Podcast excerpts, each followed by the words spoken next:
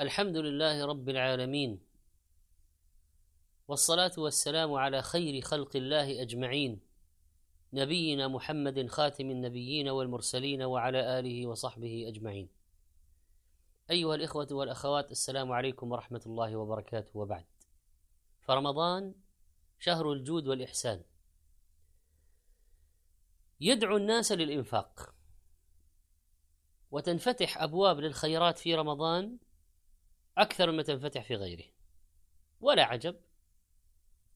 فقد فتحت أبواب الجنان وغلقت أبواب النيران وصفدت الشياطين. وقيل يا باغي الخير أقبل ويا باغي الشر أقصر. فلماذا لا ينفقون؟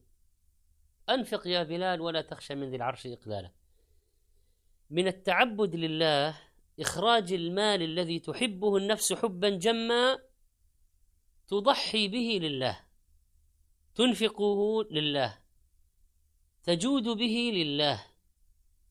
والله سبحانه وتعالى غني كريم يضاعف ويعطي من لدنه اجرا عظيما فوق المضاعفة. وهذه الصدقة تطفئ غضب الرب وتدرأ النار عن المتصدق تدرأ عنه عذاب الله. هذه الصدقه تظلله يوم القيامة والناس تحت حر الشمس. هذه الصدقه تقي من البلايا وتشفي من الأمراض ويدفع الله بها المصائب وينجي بها من الكروبات. هذه الصدقة تقي مصارع السوء كما قال عليه الصلاة والسلام. صنائع المعروف تقي مصارع السوء والآفات والهلكات. وأهل المعروف في الدنيا هم أهل المعروف في الآخرة رواه ابن حبان. وقال عليه الصلاة والسلام عن الكسوف فإذا رأيتم ذلك فادعوا الله وكبروا وصلوا وتصدقوا. قال ابن دقيق العيد رحمه الله في شرح الحديث وفي الحديث دليل على استحباب الصدقة عند المخاوف. لاستدفاع البلاء المحذور. إذن هذا الارتباط بين الكسوف وبين الصدقة. فإذا أتى على الإنسان بلاء أو مقدمات البلاء فليسارع بالصدقة. وبعض السلف كان يرى أن الصدقة تدفع عن صاحبها الآفات والشدائد بالرغم من ظلمه. قال إبراهيم النخعي رحمه الله كانوا يرون أن الصدقة تدفع عن الرجل الظلوم. قال ابن القيم فإن للصدقة تأثيرا عجيبا في دفع البلاء ولو كانت من فاجر أو ظالم بل من كافر. فإن الله يدفع بها أنواعا من البلاء وهذا أمر معلوم عند الناس خاصتهم وعامتهم وأهل الأرض كلهم مقرون به لأنهم جربوه. سبحان الله. يعني حتى الكفرة أغنياؤهم ينفقون وهم يعلمون أن هذا الإنفاق فيه خير لهم.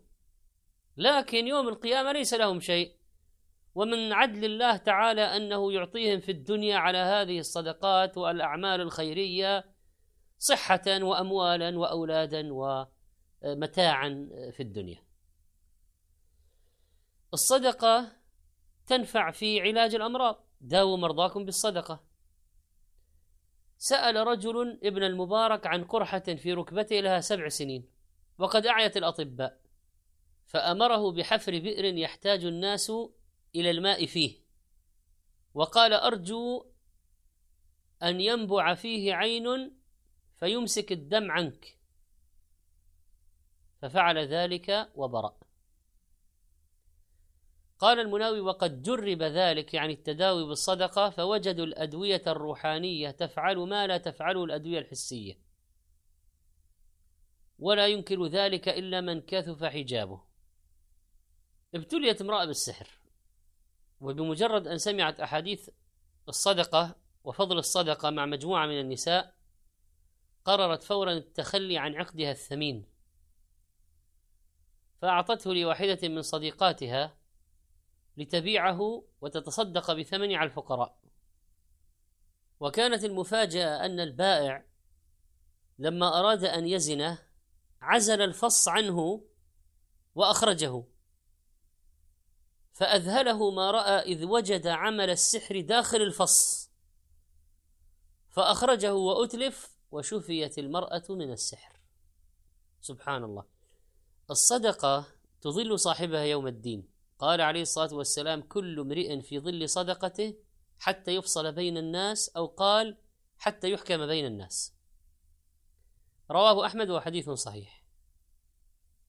ومن السبعة الذين يظلهم الله في ظله يوم لا ظل إلا ظله رجل وكذلك امرأة تصدق بصدقة فأخفاها حتى لا تعلم شمال ما تنفق يمينه. الأصل أن تكون الصدقة سرية. كما دل عليه حديث السبعة وكذلك حديث صدقة السر تطفئ غضب الرب. لكن لو كان في صدقة العلانية مصلحة كما لو كان يشجع غيره ويدفعهم للصدقة ويكون قدوة يقتدى به حتى يفعل الناس مثله وتعظم المصلحة فلا بأس أن يظهرها ويجاهد نيته. الصدقة سرا وعلانية كما قال الله. الذين ينفقون أموالهم بالليل والنهار سرا وعلانية فلهم أجرهم عند ربهم ولا خوف عليهم ولا هم يحزنون. قال ابن القيم رحمه الله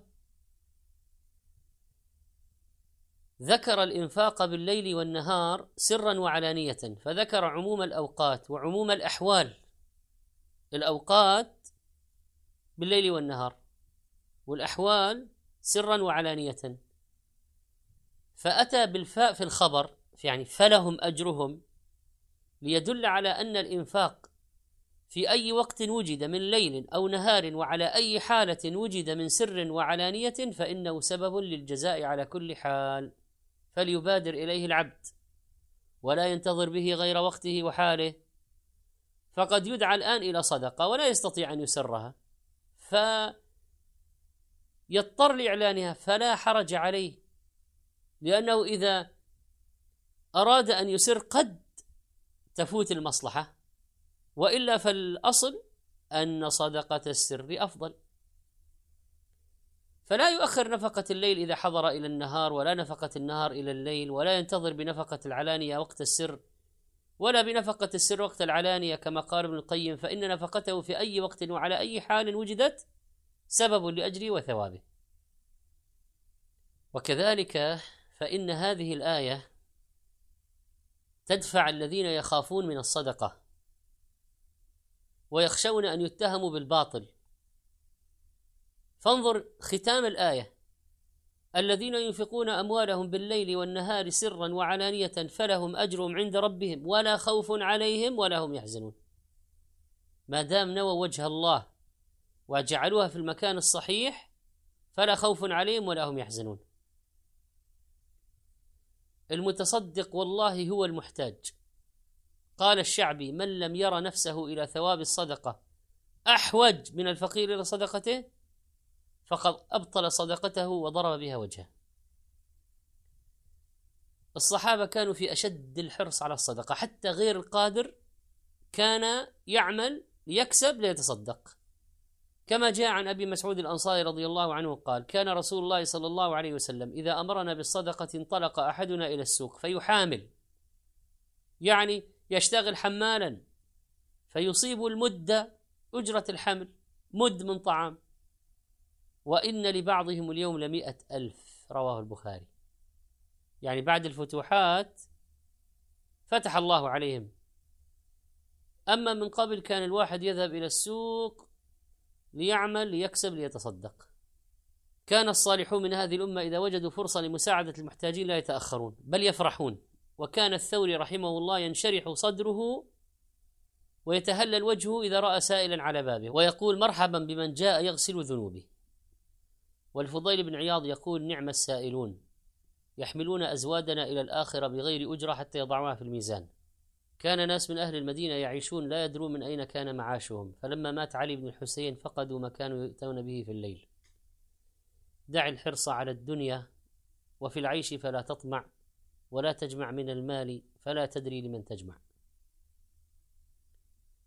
والقرض يجري مجرى شطر الصدقة فيعود إليك مالك إذا كان المقترض غير مماطل ومقتدر وتنال نصفه ويكون لك أجر الصدقة على نصفه والقرض نصف صدقة. قال عليه الصلاة والسلام إن السلف يجري مجرى شطر الصدقة. وإذا كان المدين معسرا وأنظرته فقد قال عليه الصلاة والسلام كان تاجر يداين الناس فإذا رأى معسرا قال لفتيانه تجاوزوا عنه لعل الله أن يتجاوز عنا. فتجاوز الله عنه. اللهم تجاوز عنا يا كريم. واغفر لنا يا غفور يا رحيم. وأكرمنا بفضلك إنك أنت الكريم. وصل اللهم على نبينا محمد وعلى آله وصحبه أجمعين.